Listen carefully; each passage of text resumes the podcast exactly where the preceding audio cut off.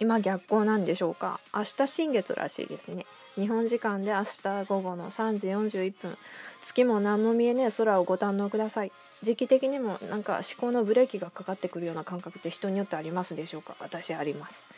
急ですけどコリロリの力ってなんやねんっていうのを見てました。大砲の弾のように高速で移動する物体に対してその進路を曲げようとする力。地球表面から物を見ると曲がっているかのように見えるんですよって。でその理由は地球が自転自分で回ってるから。でその見かけの働きをコリオリの力と言います。なんでこんなん見てたのか。でそれはなんとなく台,、えーと、台風を見てたからでした、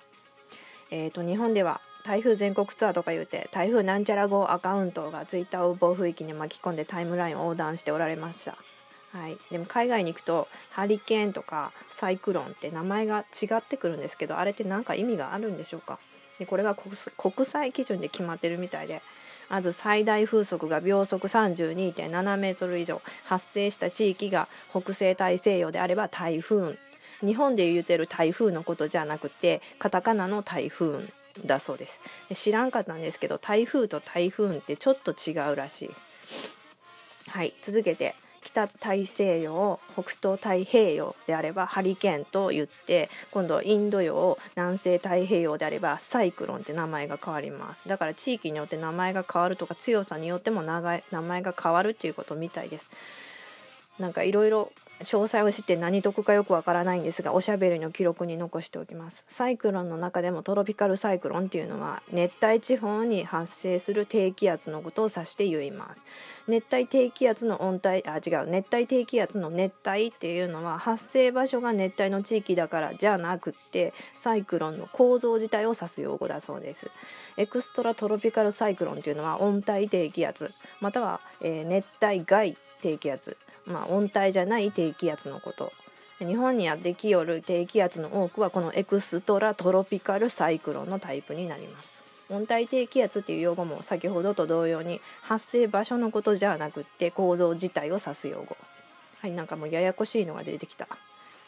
はいえーと台風っていうのは北西太平洋に位置するトロピカルサイクロンのことを言います。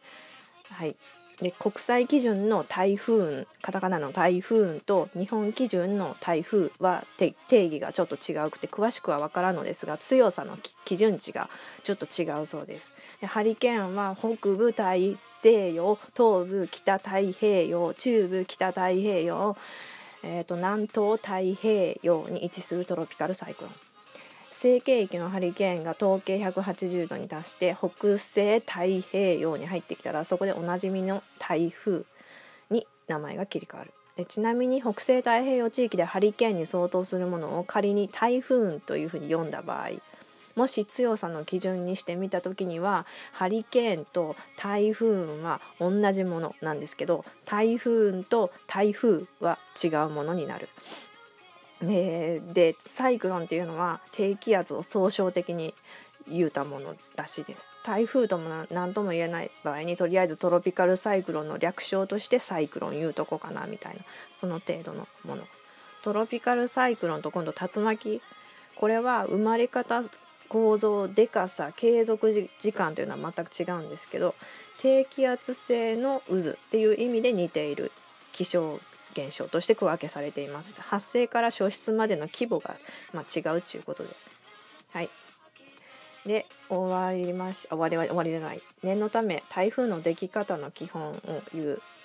発生元の場所どこですかっていうと、えー、熱帯の海上になります。海の上。海水面が温まってきて温まってきてみ、えーと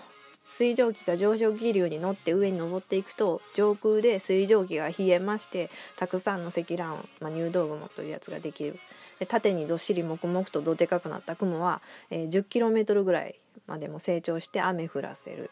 水蒸気が雲の粒に変わる瞬間に熱も一緒に出してきよるんで水、えー、何？空気が温まって軽なってもっと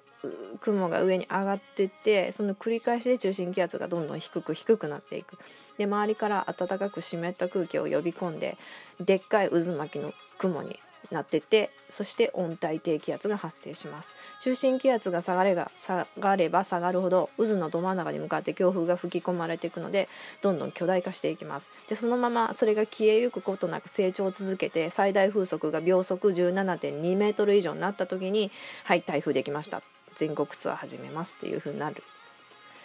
で台風がスムーズに移動できているのは地球の時点からの風と気圧配置によるもので台風自体はあんまり自分で動けないみたいです。えーと、海水温度が高まってる8月9月あたりが本格的な台風のシーズンになってきよるきます。はいということでさて今年の台風ってどうなるんでしょうか？まあ、人工的であろうとなかろうと、えー、雷違う、えー、地震雷火事親父の親父っていう言葉はもともと台風の意味を持つ大山寺大きい山の嵐って書いて大山寺が文字って親父になったかもしれないという説をさっき見てたんですけどでも江戸時代の瓦版にはすでに親父っていう言葉が使われてたからもしかしてガセじゃないかっていう人もいたりなんか分からんけどこれがフェイクニュースなのかどうか。